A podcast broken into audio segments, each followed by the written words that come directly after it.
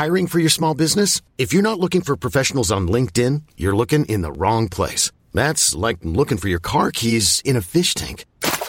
LinkedIn helps you hire professionals you can't find anywhere else, even those who aren't actively searching for a new job but might be open to the perfect role. In a given month, over 70% of LinkedIn users don't even visit other leading job sites. So start looking in the right place. With LinkedIn, you can hire professionals like a professional. Post your free job on linkedin.com slash achieve today. To our new listeners, welcome. To our old listeners, welcome back. Another episode of Magical Education awaits you, but first we would like to say a few words. Nitwit, blubber, oddment, tweak. Podcast nine and three quarters topic of the week is Which Deathly Hallow would you choose?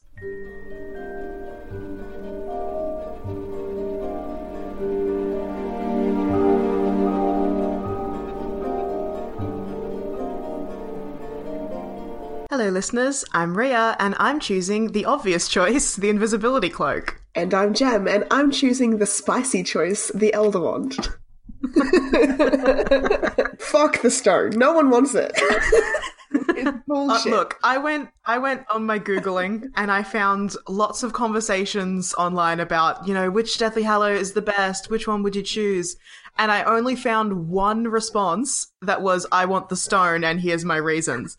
Everyone else was arguing between the cloak and the wand. So I think we're fairly representative of the Yeah. general discourse here. Stone's trash. Can we just trash the stone before we get started? Because it's a piece of junk. Yeah. Like, Let's talk about the stone. so all it does is it want, makes you want to kill yourself by showing you. Uh, sorry, trigger warning. So all it does is makes you want to like kill yourself by showing you images of people that you've lost in the past. Yeah, basically. Like, no, why would I want that? That's terrible. Like, obviously, I understand why Harry had that initial desire for it in the book. Like, as he said, like, obviously, he's only ever seen glimpses of his parents and in the Mirror of Erised and in photographs, and there's that yearning desire in him to see his parents and stuff like that, and to see Sirius again. Mm. But, oh no, it's just, when you think about it for more than five minutes and get past that initial desire, it's like, no, I don't want this. It's it's not going to be them. It's just going to be an echo of, of them, a, a sad mimic of what that person was. So, it's not good. Yeah, the stone is really that desire to see the people that you love one last time and have one last conversation with them. It's that manifest. But like obviously Yeah. the cruel twist of it is that it doesn't bring people back for real. It's not like it actually, you know, raises the dead. No. It just lets you talk to them and see them again, but they're not real, so it's it's very cruel. Yeah, Uh, I think it just messes with the grieving process. it does. Like It's like um hmm. that sort of technology that's being developed where once someone dies, they take all of your online presence and make like a, a facade, a robot sort of an AI of you, and then it keeps posting or it Are you keeps. talking about a Black Mirror episode? yeah, no, but it's, it's like That's from- people That's are. Black Mirror. Have you listened to? Okay, listen to Flash Forward Pod, guys. There's been an episode on this recently. Rose Eveleth talked about it. Um, but yeah, no, there is people developing this technology, and you can see why it's an innate desire. But I would hate that. I would never want anyone to do that to my consciousness or anything. Mm. Or I would hate to talk to someone. Like if you died and then someone did that to your online presence or to any sort of text you ever sent, I would hate to talk to it. I would. It would just fucking make me so angry and upset. I wouldn't be able to talk to it. Yeah. but for some people, they would love it. Yeah. I think it's just it's drawing out the pain, really.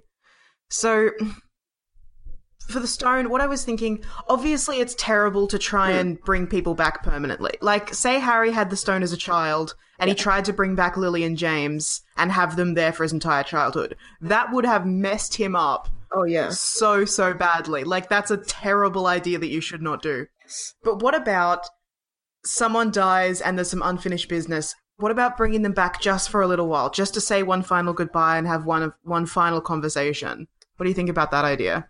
You'd have to be a very well composed person when it comes to grief and death. So you have to be someone like Luna Lovegood mm. or Dumbledore, who's so like even Dumbledore's a bit on edge about it. You have to be Luna Lovegood to do it. Yeah, not Dumbledore. D- Dumbledore fucked this up. Yeah. that was like one of his defining character traits. No, yeah. If you were someone who is as emotionally and psychologically stable and accepting of grief and death as a part of life as Luna Lovegood, I think you could do it. You could have one last mm. conversation with someone that you loved. But wow, that's like a lot of self control. Yeah. I think it's just a trap. Like Yeah. you never get closure if you keep reopening that wound. Yeah. And of course you're going to keep doing it. Like the kind of the kind of self-control that it would take to just be like, okay, one final conversation and then I'm done. And then that conversation ends and you're like, okay, I just got to talk to them one more time. I just have to see them one more time. And it goes on and on and on. It's a trap. What are you going to say that's worth bringing them back for? Like this is some heavy topics. I know. But once again, if you died, Mm. what are the things that I would want to say to you? Like the little shit doesn't matter. Like things like, you know, cancel your subscriptions,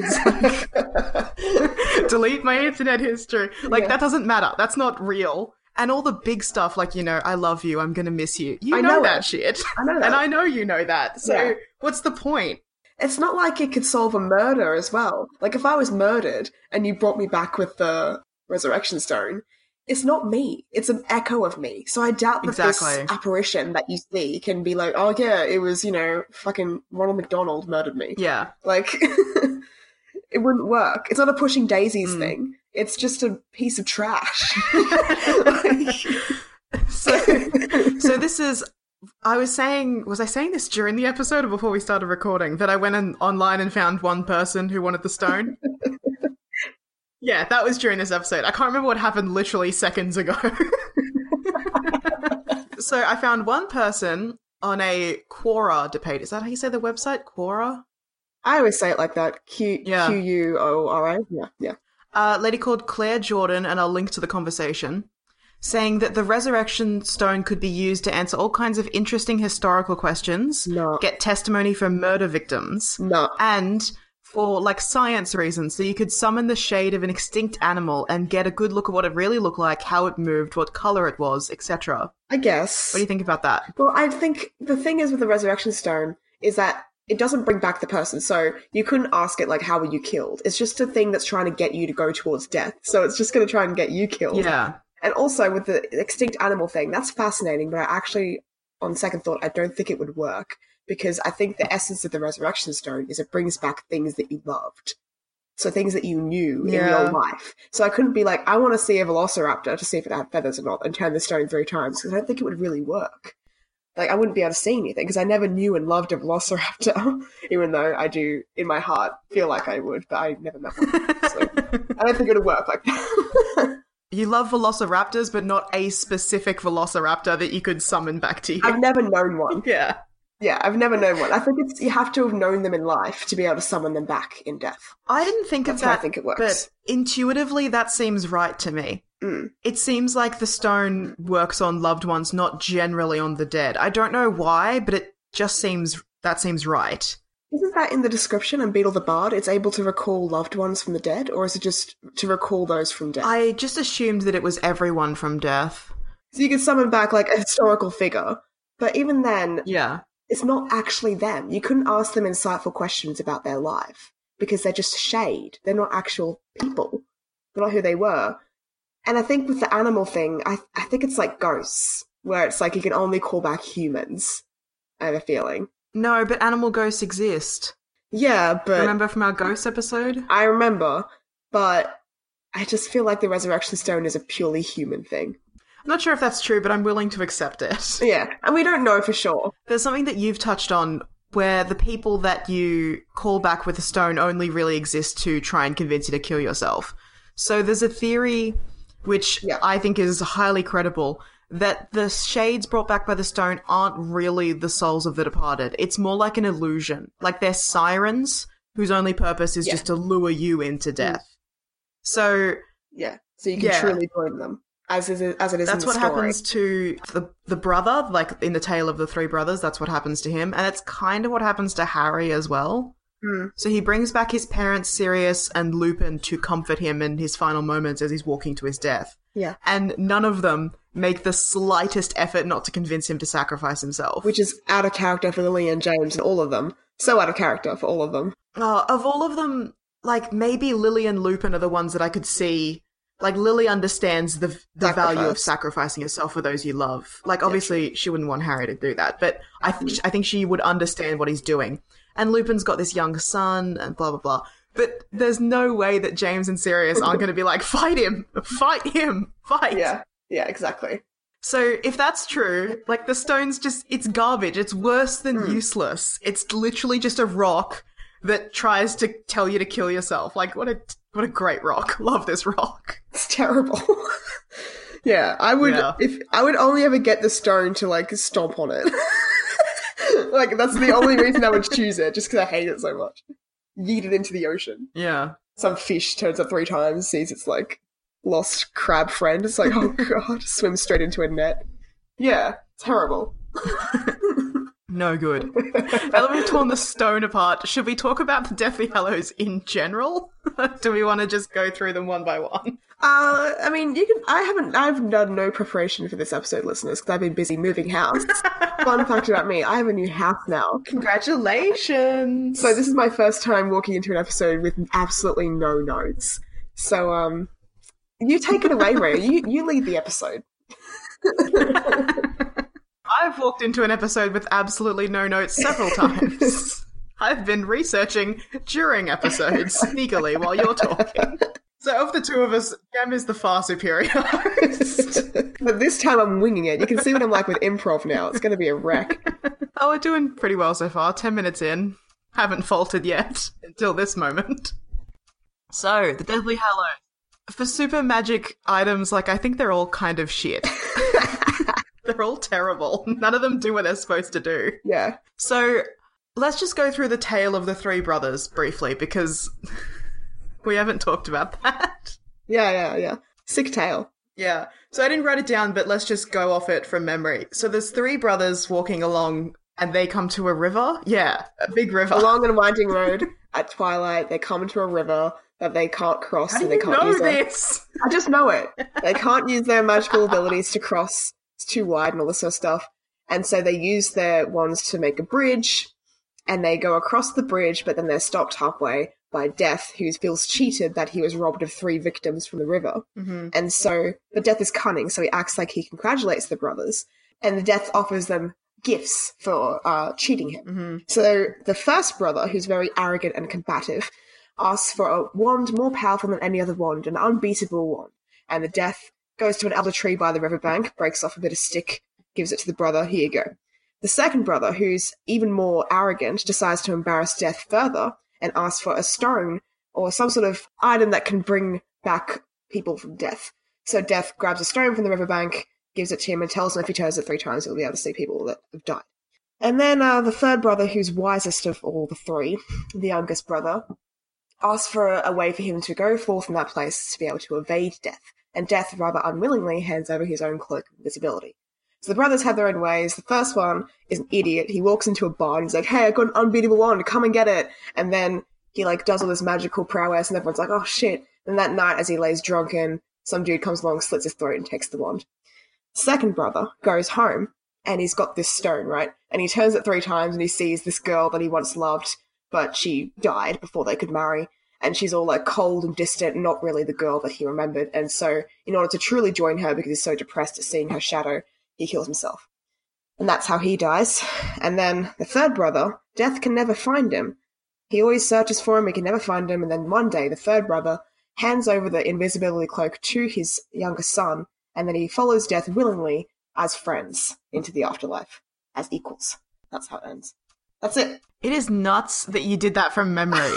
we literally just had a conversation where you're like, I haven't done any prep, and I'm like, I've done all the prep, and then I faltered and couldn't fucking do anything. And you just recited the entire story from Hey. memory.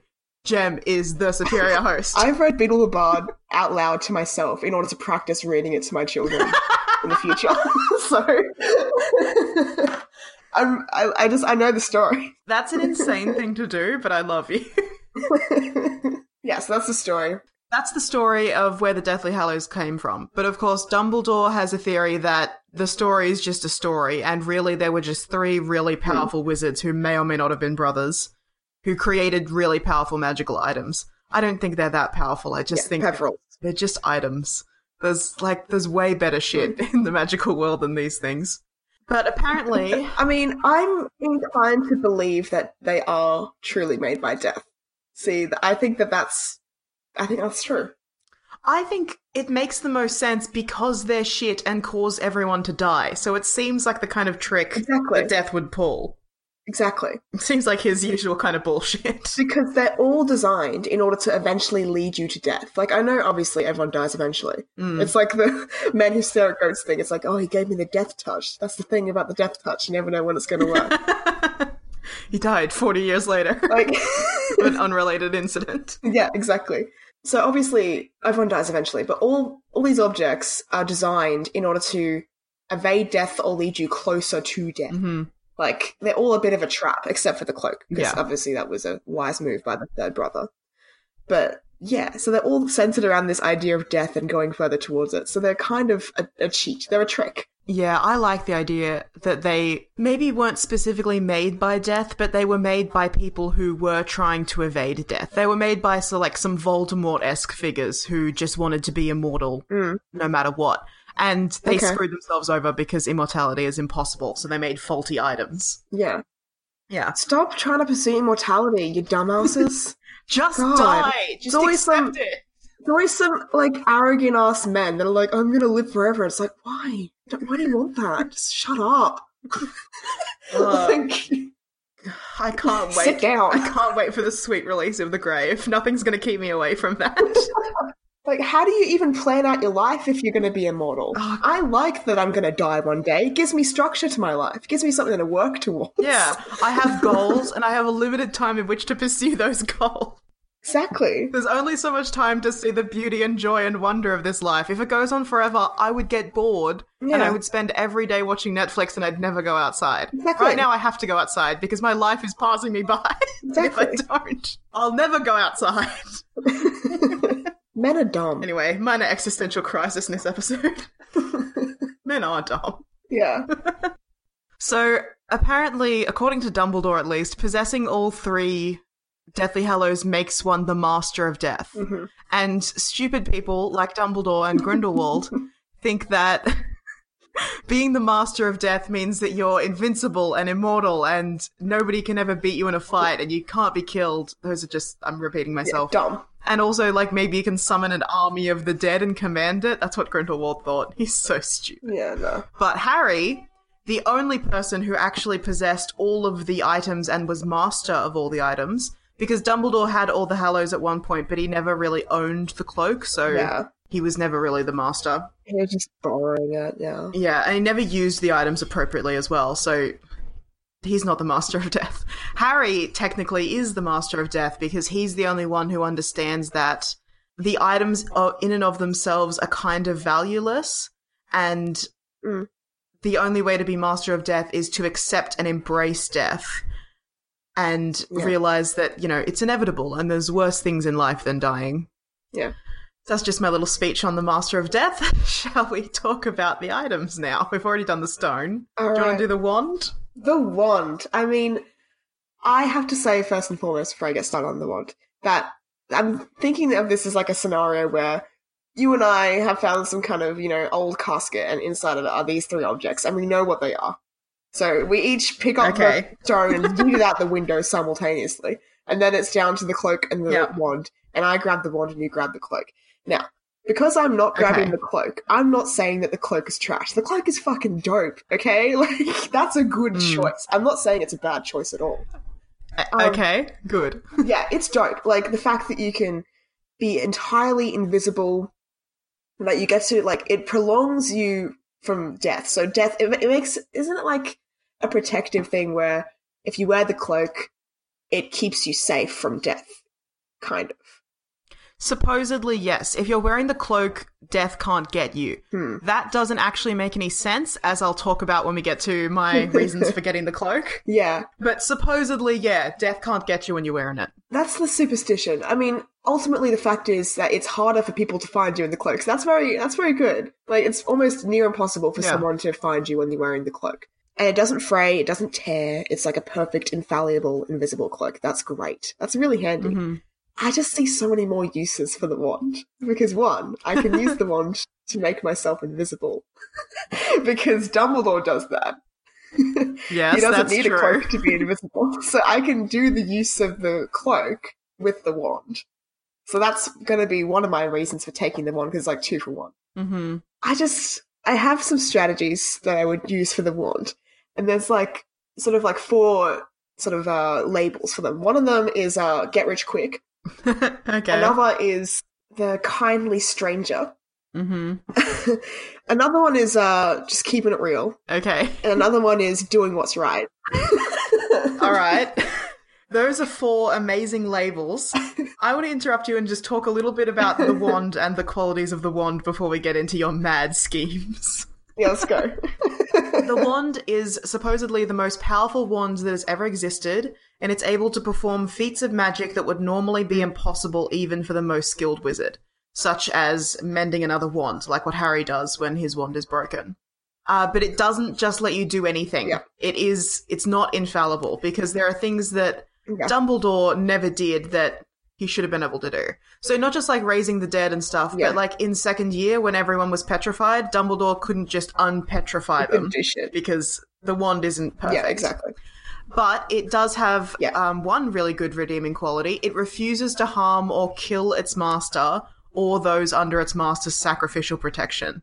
So that's pretty Oh, good. I didn't know that bit. Yeah, well, that's sort of what happens Okay. when Voldemort can't really cast spells on anyone. It's because Harry died for them, so they're under Harry's protection. So the Right. like, oh shit, can't help you, man.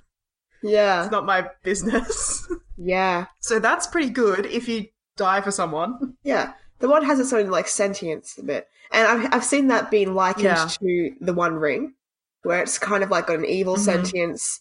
But I'm not sure. I think it just has sentience. I don't think the wand is inherently evil or good. I think it's just a dude that serves its master. Yeah, I think it's just I think it's just a wand, but I do think it's more fickle than other wands. Yeah, yeah. I don't know why. It's just the fact that it's been traded from master to master to master, Mm. and it's got this bloody history of everyone killing each other to get it. Gets around. that just seems it seems less loyal than other ones. I'm saying this is a slutty wand, I guess. I guess I'm slut shaming the elder wand. Yeah. Wow. Wow. Okay. I don't care how many masters my wand has had, Ria. That's in the past. The important thing is that it serves me now. What's the elder wand's body count? Wow. Okay. So that's my hot and unfeminist take on the Elder Wand. the Elder Wand's core is the tail hair of a thestral, yeah. which means that only a witch or wizard who is truly capable of accepting death will ever be like the true master of the wand. So it it serves whoever has won it, Mm. but its true master is someone who accepts death. Oh, me. Which Oh, is like just a cool piece of lore around the wand. that is me. I think that's you. I think you're pretty chill with death. Oh, I am ready to die. Like, I'm not, I like, obviously, I'm not like ready to die any second, but like, I'm pretty chill with the fact that one day I'm gonna die and I don't need to be scared of it, really. So, Yeah. I also don't believe in afterlife, so whatever. no consequences. So the last like point I've got about the wand is it is a very powerful wand and it does make you stronger, but it doesn't make you invincible Mm, and it yeah. doesn't guarantee that you'll win every fight. Cool. So Grindelwald has the Elder Wand and he straight up loses in a duel with Dumbledore. So Yeah. like a more powerful, better wizard can just beat you if you've got the wand. exactly. And it doesn't mean that the wand can't be stolen because Grindelwald stole it. Yeah. And that you can't be killed because you gotta sleep sometime, bitch. That's what happened Yeah. to the first brother. Yeah. All right. Here's my little factoid about the Elder Wand that I googled this morning. Yep. No witch has ever claimed to own the Elder Wand. Yes, according to Dumbledore in his notes in the Beedle the Bard Hmm. storybook. That's right. So that to me doesn't seem like th- that no witch has ever had it before. It just seems like women aren't dumb. We- because there I'm- are times when the stone has dropped, not the stone, the wand has dropped out of history and nobody knew where it was, Yeah. but then it resurfaces under another name, the Death Stick or something like that. Yeah. Always, whenever anyone knows. Which is, by the way, a stupid name yeah, for a it's wand. gross. Whenever anyone knows who has the wand, it's always a man that has it. because he's always Yeah. boasting about That it That makes sense. or doing evil, malicious deeds with it. And so everyone's like, yeah, that's probably the elder wand. But I'm guessing that there's probably been Yeah. some witches throughout history who had this wand and just weren't idiots about it. like Ron said, Just kept their mouths shut. yeah, like Ron said, you don't have to walk into a bar and be like, I got the Elder Wand, come get me if you think it's hard enough. Like, you just have to just be smart about it. That that makes sense. I'm happy to accept that as a, valid, valid Men are headcanon. dumb. Okay, continue. Uh, so, and i if listeners might notice, I'm not a man.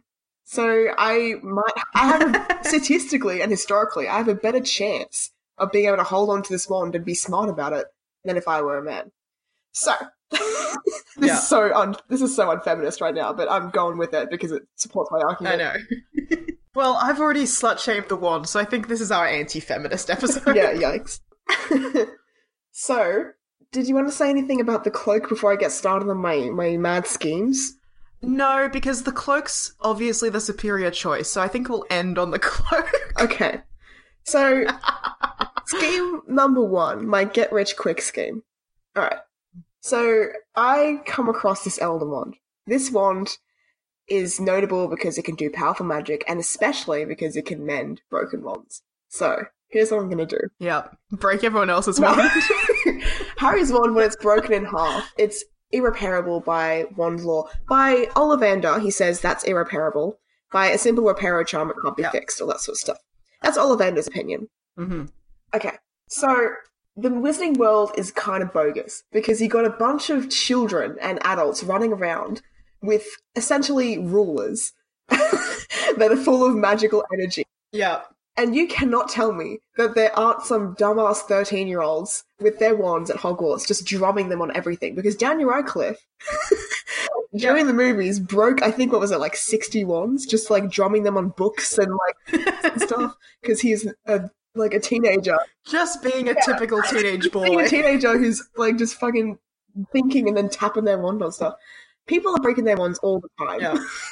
Also, in the books, people are constantly storing their wands like up their sleeves, Yeah. in their pockets. Like they're just sticks. It's so easy Yeah. to snap a stick. It's so easy. So here's my business plan. What I'm going to do is I'm going to once I acquire this Elder Wand, I'm going to get myself studied up in wand law. I'm going to travel uh, to all corners of the world, Mhm. learn from the best wand makers. I'm going to make this part of my resume. So I'm going to establish myself as a great like wand law person that's gone and traveled and like learned from the best and all this sort of stuff. And I'm going to set up my business, and I'm going to specialize in uh, fixing very problematic wands that have been broken beyond seemingly repair. so someone's going to bring in like you know their their 12 year old kid broke their wand clean in half because they crashed into a tree um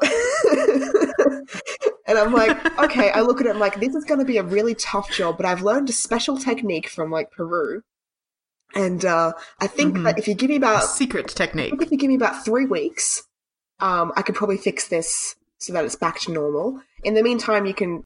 Here, I've got some wands on loan. You can rent out a wand, and uh, I'll have it back to you in three weeks. I take it back to my storeroom, reparo with my elder wand. I put the wand in the special box, keep it safe. Three weeks later, they come back. I'm like, yeah, it was a long process. Um, I used a lot of special resins and stuff. I like even cleaned it for you and all this sort of stuff, but it's done.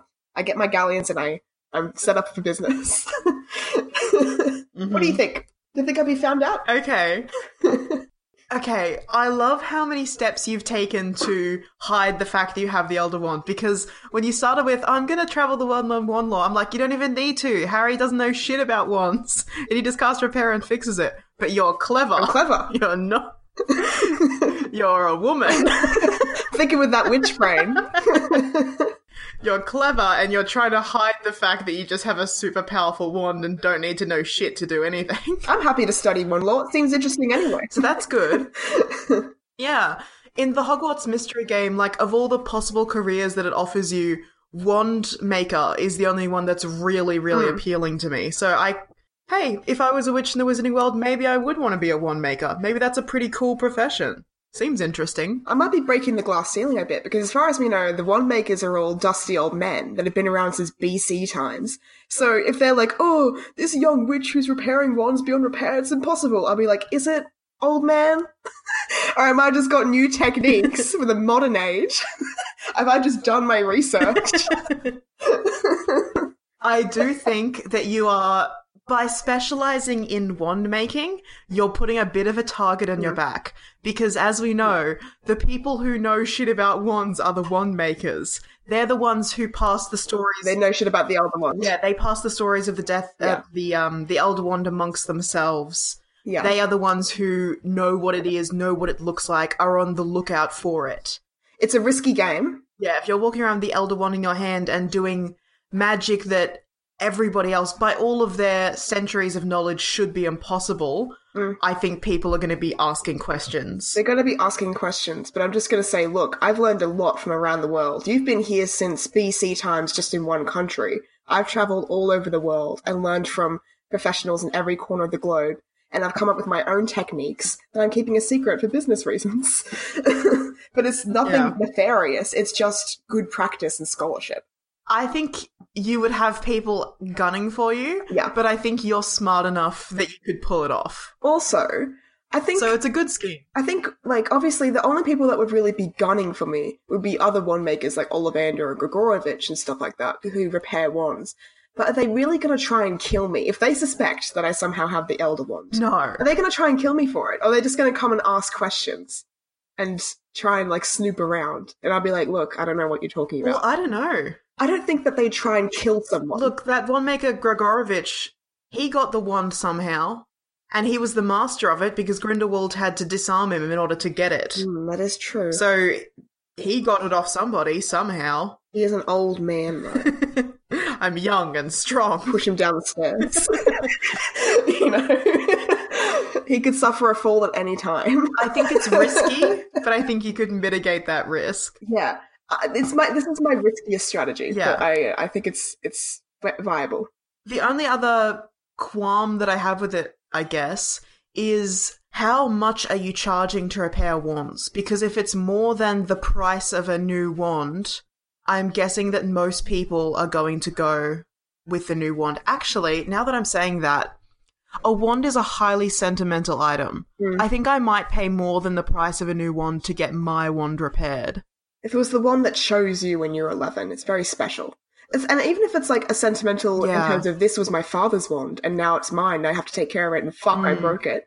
There's Yeah. a lot of impetus. So I like, Actually, yeah. I would be kind of philanthropic with it. I wouldn't charge as much as a new wand. I would just charge like uh seventy percent of what it is to buy a new wand because I think the demand is high enough that people are breaking their wands all the time that they would still pay it Mm. rather than get a new wand. Yeah, I think that makes sense. And besides, I'd have other. We do see several wands get broken. Yeah, I would have other business too. I wouldn't just be repairing beyond like wands beyond repair. I would also be doing like just general services, cleaning wands, you know, selling wands, you know, wand law stuff like that. Mm. I'd just be having my own business, but this would just be a special thing, a special thing that I offer, and those who know know. Yeah, something that sets you apart and makes you stand out from all the other wand makers. Wands for the new age. Yeah. oh, you new age magicians. new age witches. Uh, so yeah, I think it's a solid business. I think that's a good strategy, but it is risky. but yeah, fuck, I'd be rich. Can you imagine? I'm buying so many fucking cats. Like, I'm buying. I'm going to on holidays. Like, oh man. Is that what you would do with lots of money? Buy several cats? I'd buy lots of pets. Yeah, I'd buy lots of pets. Okay, I'd good. go. I'd go on holiday once a year, and then I'd like invest the rest. I guess donate the rest and invest it. Like that's all I Oh, would we want. have such lofty plans for riches. I don't want garish gold shit. No, I just want like a good company of dogs and cats, and then good travel times with my friends and loved ones. yeah, that seems solid. yeah. So that's my get rich quick scheme. would you like to hear another? I, c- I could go another. I could take a sip of another scheme.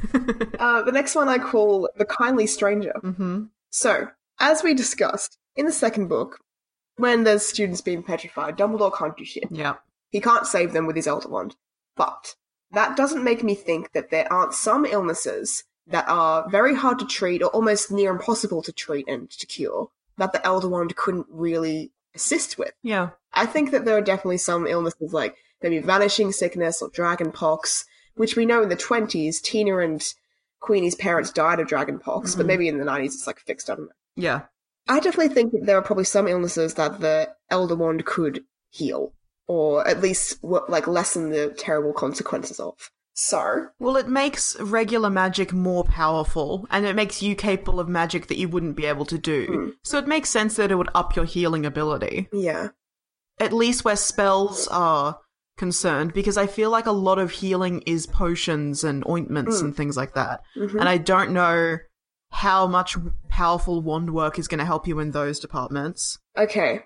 Well, I'm just trying to think like there's got to be something that I can cure. So I do tests to see what I can cure with the Elder Wand. And like if I get a good idea of like, okay, these are some diseases that I can absolutely cure. These are some things that I can lessen the effects of. I would set myself up as a healer. Like I would study like potion making and healing, Yeah. and then I would just like, you know, get a job at St. Mungo's or be like more of a rural healer where I go out to people that can't get to the city and something like that, like a doctors that borders sort of thing. And I would just go around and help people. Kindly stranger. Yeah, that sounds great. Much more philanthropic than your first idea. Yeah. much less money for me, much more goodwill for others. Oh, I think you could still make money off this. I could if I wanted to, but honestly, I'd feel bad.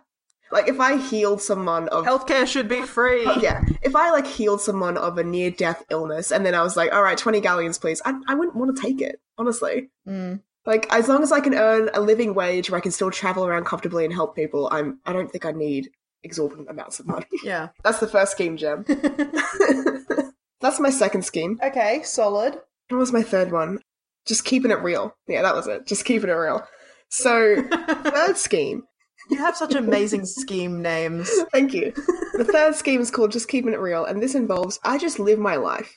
I just do what I want to do. Like, I, I get a job, I travel, I get a family, I settle down. I just live my life, but I just have this this cute little secret, which is that I am mostly exceptional. Fun and sexy secret. I'm mostly exceptional in almost any magic that I do. Ah, the Dumbledore method. Yeah, I keep it to myself. I mean, except Dumbledore stands out because he is like a headmaster of the only school in Britain, so he stands out. Yeah. He was also an incredibly powerful wizard before he got the wand, so it wasn't that much of a surprise when he just became more and more powerful as he grew older. I don't know, like, I think I'd be pretty good at school, so I might be like a, a top A student, but I don't think I would be, like, you know, super exceptional. Eh, I disagree. I think you're pretty good. Yeah, but I, I don't imagine I'd come from a pureblood family as well, so I wouldn't be noticed as much in terms of that aspect. Probably. I'd be like a Hermione, where it's like I work really hard and I get really good grades, but I, no one really knows who I am unless Yeah. they. Ah, Hermione, the least conspicuous person in the world. No one's ever heard of Hermione. I mean, in the books it's different because she's associated with Harry Potter, but I wouldn't be associated with that brat. I'd be like having my own cool friends. I don't get people killed. Yeah. I don't want to hang out with this weird Gryffindor. Typhoid Mary over there. No, thank you. anyway, um, so I just live my life, and I just have this great, you know, little secret that all my housework so much easier. Like, obviously, it's easier to do housework with a wand anyway, but with the Elder Wand, I imagine it's like ten times easier. Hmm. you know, I can just perform charms really well. I just have this great little ability. And also, it's a good protective measure. Like, if I ever feel like I'm in, in an unsafe situation, like if I'm ever walking down the street and, you know, there's a dark figure approaching me and they try to mug me or something, I just have a, I can just cast a huge Protego charm. They get knocked on their bum, I apparate away. Like, it's no, like, it really minimizes my, my danger feelings. I can't talk. It really minimizes my, um, capacity. Your spidey sense for danger. No, it, it minimizes the risk that I'll, you know, get killed by a random act of crime. Because obviously I'm not good at fighting in real life, so I'd think that my least good abilities would be combative magic like dueling if I was in the wizarding world. Yeah. So I'd only just use it for self defense situations. I'm not going to be dueling people just for the kicks. What the fuck? I don't do that. Yeah. You're not interested in being like an Auror or anything like that. That No. some sort of fighting career. No, I'm much more interested in like I don't know a diplomatic career or a writing career or something like that. Like Yeah. desk job. yeah, Most powerful desk witch in the world. she's so fucking good at that desk job. Like I can't believe it. yeah, that's just living my life and not telling anyone, not even the people that I care about the most, because who knows. The only way to keep a secret is if you don't tell anyone ever. Even like obviously I trust people in my life, But who knows? Under torture, they could spill the beans. Like, I don't want to risk that. I'm so hurt that you wouldn't tell me. But also, why do you think someone's going to torture me for your secrets? Or even if, like, you know, they get really drunk one night, or they just can't help but, like, tell their significant other because, like, they share everything with each other. You know, Mm. you could just, the best way to keep a secret is to never tell anyone. Lock it up in a little box inside of you, bury it deep down, and then one day you'll die. And that's how it goes. Yep. that is the best way to keep a secret. Mm. and our listeners don't know this, but Jem is so secretive about just everything all the time. Trying to talk to her is like trying to beat your head against a wall and psychically get the information. I remember once when you were coming to visit our family home for Christmas, but I kept it a secret from everyone for like a year because you, had to have me as like an interlocutor to help like organize Yeah. space and organize plane tickets and stuff like that, hmm and um, to make sure everyone was in the house and stuff like that. Yeah. But I kept it a secret for a year. No one knew. Yeah. That was such a surprise. Everyone was so shocked. Yeah, Oh, that Christmas that I made mum cry. I'm like a lockbox. You are so good at keeping yeah. Mum and Dad came to visit me recently, and we were just comparing information that we know because we both have, like, Mum, Dad, and I all have pieces of the puzzle that is Jem.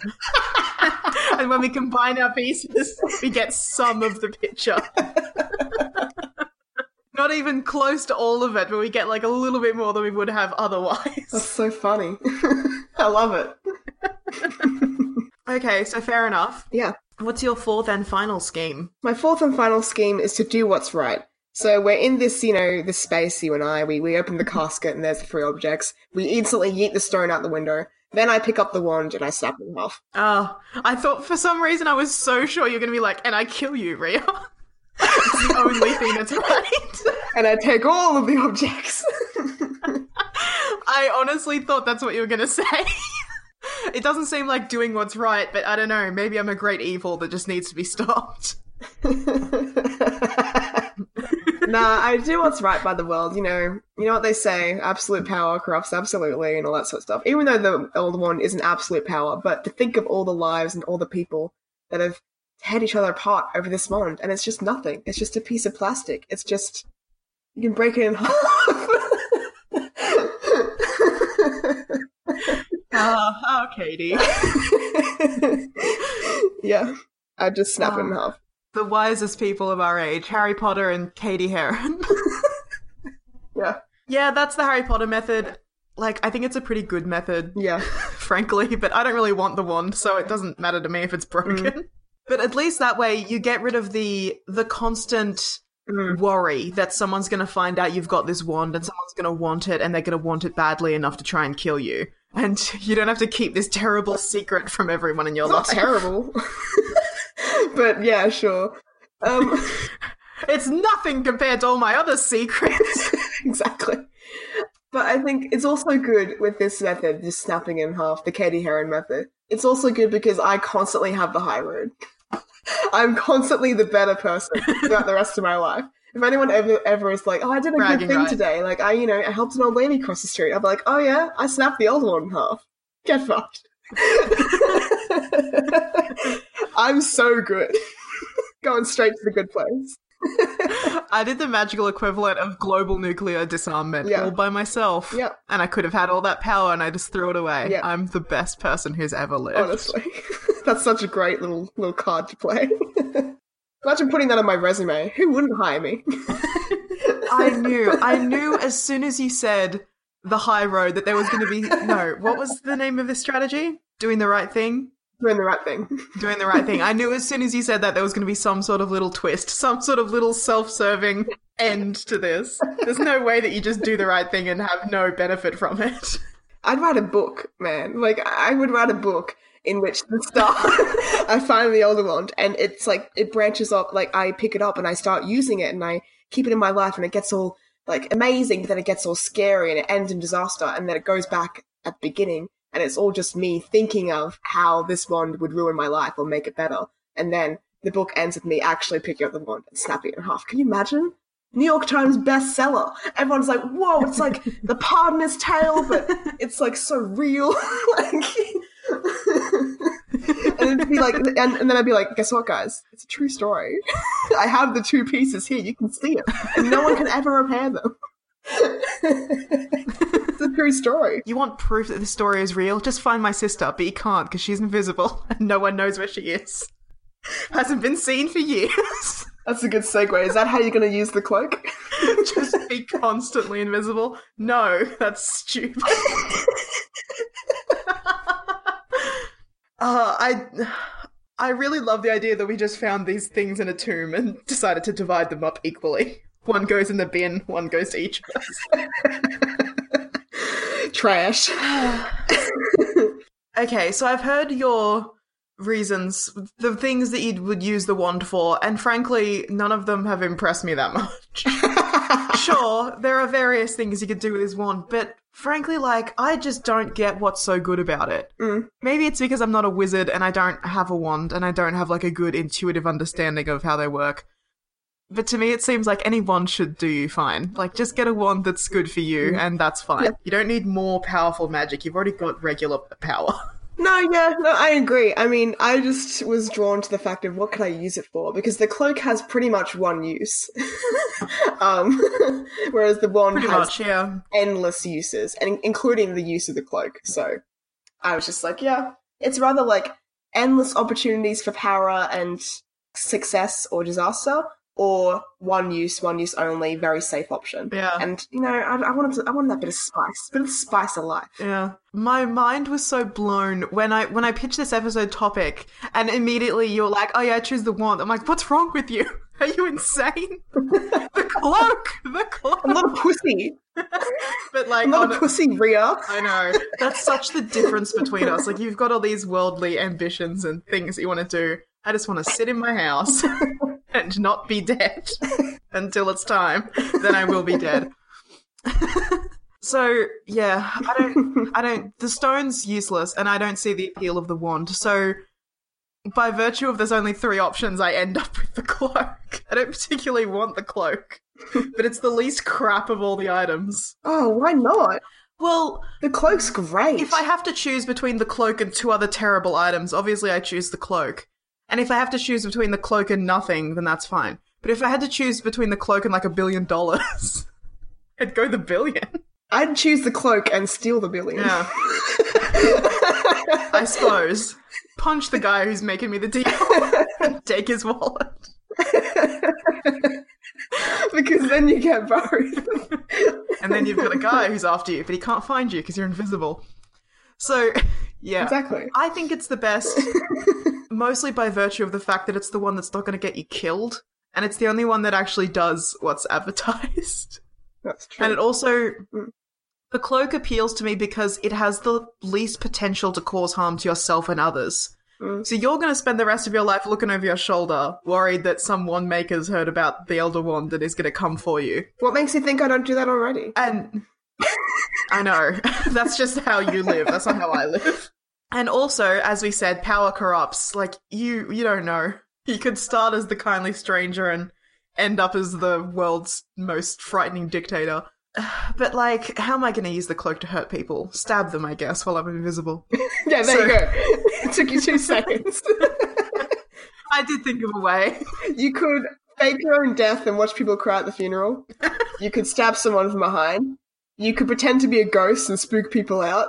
You could steal items.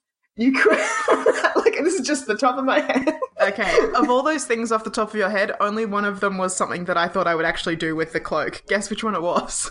The funeral one? No. Why?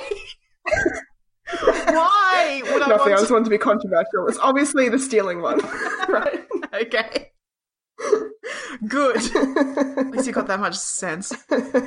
Yeah, so let's just talk about the cloak for a minute. So it makes you invisible, but it doesn't make you undetectable. Harry's mm. caught with his cloak on all the damn time. He mm-hmm. can still be heard and felt and Yeah. smelt and Yeah. tasted, I, I- probably. And like, there's also that part in the seventh book where he apparates with Hermione and Ron under the cloak into that area, mm-hmm. and the big charm, caterwauling charm, isn't it, goes off. yeah. So I'm, I'm assuming like the cloak itself is infallible to charms and spells that just bounce off it, but you're not. Yes. So if you cast like Homenum Revelio, Mhm. like detecting person, I think you'd be able to detect someone's there. Yeah, so that's right. so Um, here's what I've got in the Cloak of Invisibility. Yeah. It is resistant to jinxes, hexes, and other spells which would normally damage otherwise render a normal invisibility cloak ineffective. So the cloak itself Hmm. can't be torn or destroyed. You can wear it through the Thieves' Downfall in Gringold. Um, in Gringold? What is Gringold? In Gringotts. yeah, and the cloak will still keep you invisible. It won't stop working. yeah. Whereas a regular invisibility cloak will fade and be damaged and just stop working with time. hmm And the cloak itself is resistant to spell damage, but it doesn't shield you, the wearer, from spells that are targeted at you personally. hmm So that's why Harry, um, that's why Draco is able to Cast petrify. Harry while Yeah. he's still wearing the cloak. Yeah, yeah. Yep. And he's been he's been hit by spells at various points while wearing the cloak.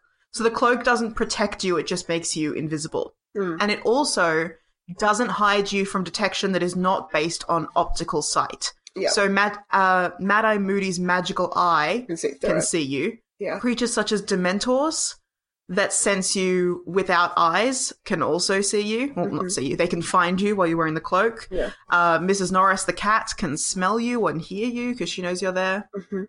Uh, spells such as the Homenum Revelio, the human presence revealing spell, Mm-hmm. and objects like the Marauder's map or like a Sneakoscope or a Foe-Glass Yep. Would probably also be able to tell that you're there. Yeah.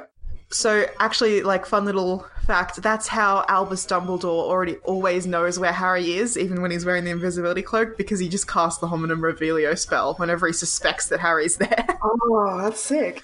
It's funny as. yeah. So like in the in the second book, when they're all at Hagrid's hut while Hagrid's about to get dragged off to Azkaban, Yeah. and Dumbledore like makes a loud announcement that is clearly for the benefit of Harry. He knew he was there because he was casting non-verbal magic.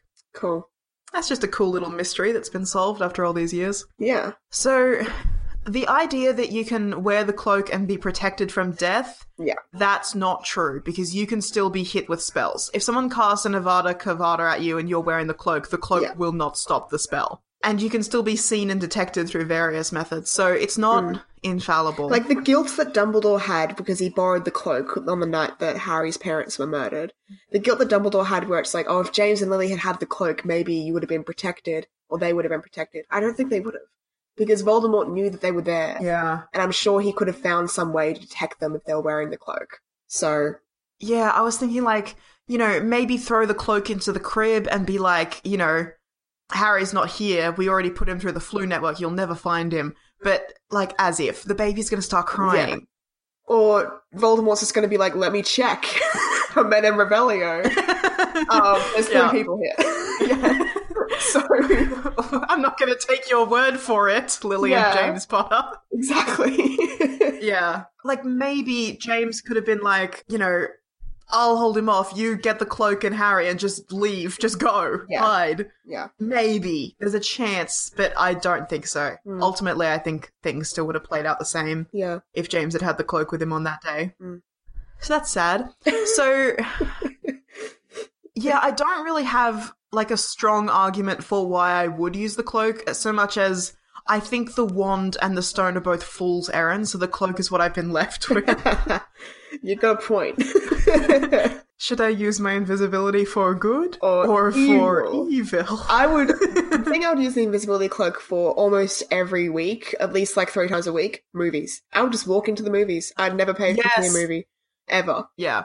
The main things that I wrote I would do with the cloak is get out of awkward conversations, number one. I don't think you can get out of like, them. I have to go to the bathroom, and then you just Oh leave. god. I have to go to the bathroom. Then you put on the cloak, and then you just go. And they're like, I guess they disappeared into the bathroom dimension. no further questions. You know how you get out of an awkward conversation if you don't choose the cloak and you choose the uh, elder wand? Kill them? You obliviate them. no. You obliviate them and then they forget that they ever started the conversation. So they don't catch up with you later and be like, oh, about that time that I was asking about that thing. And then you have to do the invisibility thing again. Yeah. A better way to get out of awkward conversations is like wear the cloak before the conversation begins. oh, here comes Chatty Sue. Here comes Chatty Sue, who always wants to talk to me. Better put on this cloak and walk right past her. Hmm. Done. Yeah. I'm a genius. I would also use the cloak to steal stuff Mhm. because obviously, Yeah. and sneak into movies. Yes. Yep. I I could I could stab people, I guess, but like I don't really want to hurt anyone No, yeah. except for a select few people, and it would be very obviously me if I did hurt them Yeah. because I've publicly stated my desire to have them stabbed, and I I definitely wouldn't use it to like follow people around and hear their conversations No, like that's Harry does constantly. Creepy. I I'm barely interested in what people are saying when I'm part of the conversation. I don't need to hear them the rest of the time. Yeah, I've been shooting out half this episode. Yeah, exactly. I just want to like go into places I'm not supposed to be and take stuff that I can't afford. Yeah. I could walk walk around at night and not worry that I will be taken, like in the movie Taken, starring Liam Neeson. Thanks for clarifying. Um, yeah. yeah, like that would be also what I'd use it for. It would come in handy if you ever did need to, you know, solve a crime or a mystery. Not a crime, but like if, if there was some sort of mystery that came up in your life, something that you needed to be a bit sneaky for. It would just be the ultimate. Yeah. It's like, oh, I can just sit, like stand over their shoulder while they're typing their password into their computer. It's very useful for things like that. Yeah. But I, that probably comes up maybe twice Harry in your Potter lifetime, method. where you need to do something sneaky for some nefarious reason. Exactly. Yeah. And also, like, I've done that before Mm. and not needed to be sneaky. Like, at the first job I ever worked at, I was in like a supermarket type place and I was on the um cashier thing. Cash register, thank you. I forgot the word. And within two days of working there, I'd learned the code to the safe that only the owner Yeah. of the store was supposed to know. Because, like, I just know things. I Yeah, just I, have find my way all the time. so I don't really like it- the invisibility cloak's good, but Yeah. yeah, I just pay attention, be unobtrusive. So the cloak is, I guess, most helpful because it just extends my ability to do the shit that I already do, which is avoid awkward conversations, Yeah. steal things, sneak into movies. Classic Rhea behavior. So yeah, that would be like it's it's just a little life hack having a cloak. That's it's that's what it is. Whereas having the elder wand is like a life yeah. extender, I guess, if you wanted to like amplifier, a life amplifier. A life amplifier, that's better. I think the cloak's more likely to extend your life than the wand. The know. wand's a big target on your back. Yeah, only if you boast about it. I'm not a dumbass. Yeah. The only good use for the stone that I could think of was definitely not bringing back my loved ones, but like maybe be one of those celebrity psychics and scam grieving people out of their money. Oh, I hate those people. Yeah, I know. If I wanted to be like one of the worst people that exist on the earth, Oh, that would be a worst. good use of the stone. If you took the stone and did that shit, I'd use the wand to kill you. like I would. Fuck. Good luck finding me. I'm invisible. That's right. I put on the cloak and then went outside and found that stone we yeeted through the window. Oh, fuck. No, the only thing I'd use a stone for besides chucking it in the trash would be like, I don't know, decoration. Decoration. Like a paperweight. Uh, I we've already talked about this, but like I was thinking maybe I could offer it to people who have lost loved ones, been like, you can have mm. this, but only for an hour, and then I will take it back. But I feel like that's going to get me No, killed. they're gonna kill you. Yeah, Yeah. it's just terrible. No. It's just I just put it in a river. It's not good. Break it with an axe. Yeah. So yeah. So yeah, I'm glad that we we ended this episode as we began by trashing the resurrection stone. piece of shit.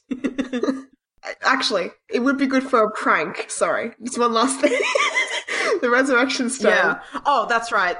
That's right. I've got something to say. Okay. You go. The resurrection stone might be fun for a prank if you put it in a bag of rock candy and then you give the rock candy to your friend and they chow down on it and they're like, ah, this is an actual rock and they toss it away. That was the only fun thing you could do with it. You know what you could also do that with though?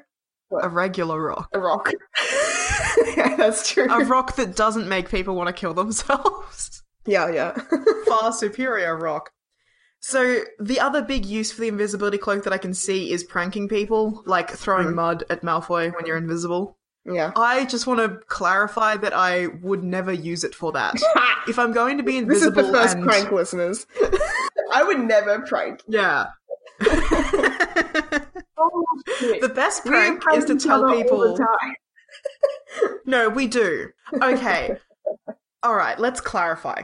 So we have an ongoing prank. This is a very recent one, actually. Yeah. Where last Christmas, our maternal grandmother got me a terrible, awful pillow with like the pillowcase is like this picture of this weird, sad kitten with a Christmas hat on it, and I'm like, I don't want this garbage in my house. So I took the pillowcase and I hid it in Jem's suitcase. So she took the pillowcase home.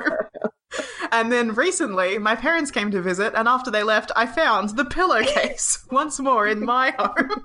Where was it hidden? It was hidden inside of an oven mitt in a drawer, so I didn't find it until I was making myself some delicious oven food. And I was, I told Dad to hide it well. yeah, it took all the good flavor out of my oven meal. so this is an ongoing prank. Like for the next, I imagine, oh, 50 years, we're going to keep sending this pillowcase back and forth between each other. I'm putting it in your grave when you die Oh. before me. it's going in the grave. oh my god, now I can't die until after you. Damn it, that was my main goal. Die before you. exactly. Fuck, you ruined it for me. You've made my death sour. Anyway, those are the kind of pranks that I like to do. Simple things that are just fun. Yeah. Like, neither of us care about this pillowcase. It's not hurting anyone. Pranks such as turning myself invisible and, like, haunting someone or throwing mud at them or, you know, stealing their stuff. Like, that's just childish shit that I would never do. Hmm. So I can't think of a prank that I would want to do that the cloak would enable me to do that I wouldn't do otherwise. Like I could use the cloak to sneak into your house and hide the pillowcase there, but realistically, next time I come to visit, I'm just going to hide the pillowcase there. I don't need the cloak. Yeah.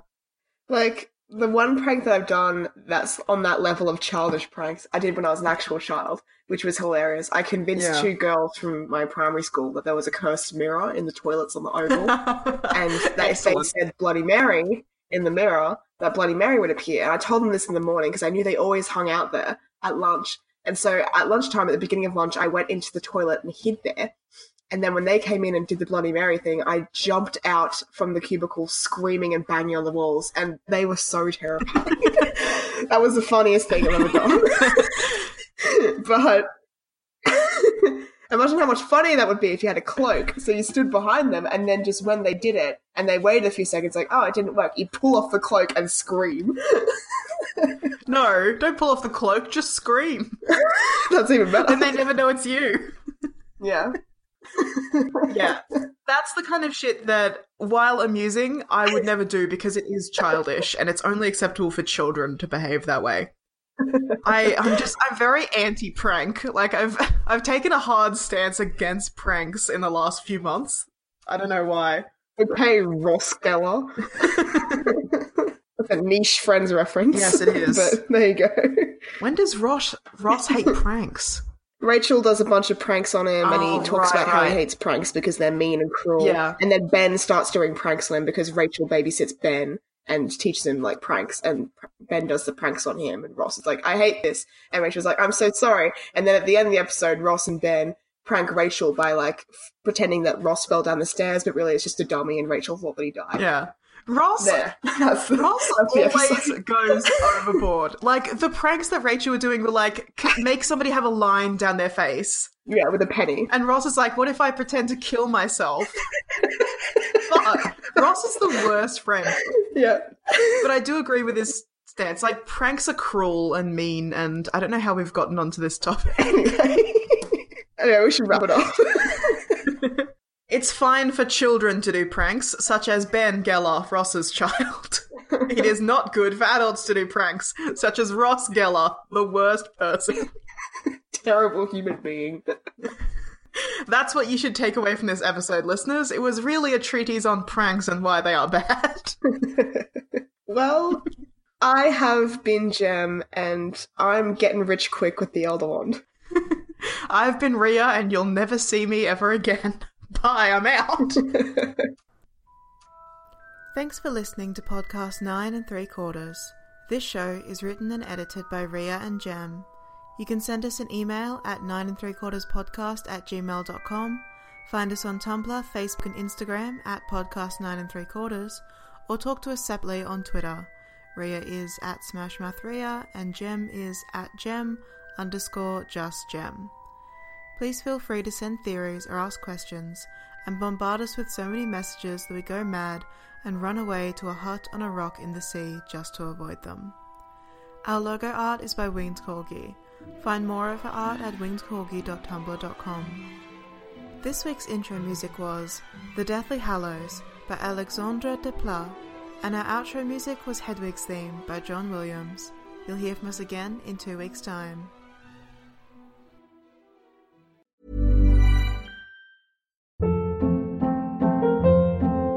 Hold up. What was that? Boring. No flavor. That was as bad as those leftovers you ate all week. Keke Palmer here, and it's time to say hello to something fresh and guilt-free. Hello Fresh. Jazz up dinner with pecan-crusted chicken or garlic butter shrimp scampi. Now that's music to my mouth. Hello Fresh. Let's get this dinner party started. Discover all the delicious possibilities at hellofresh.com.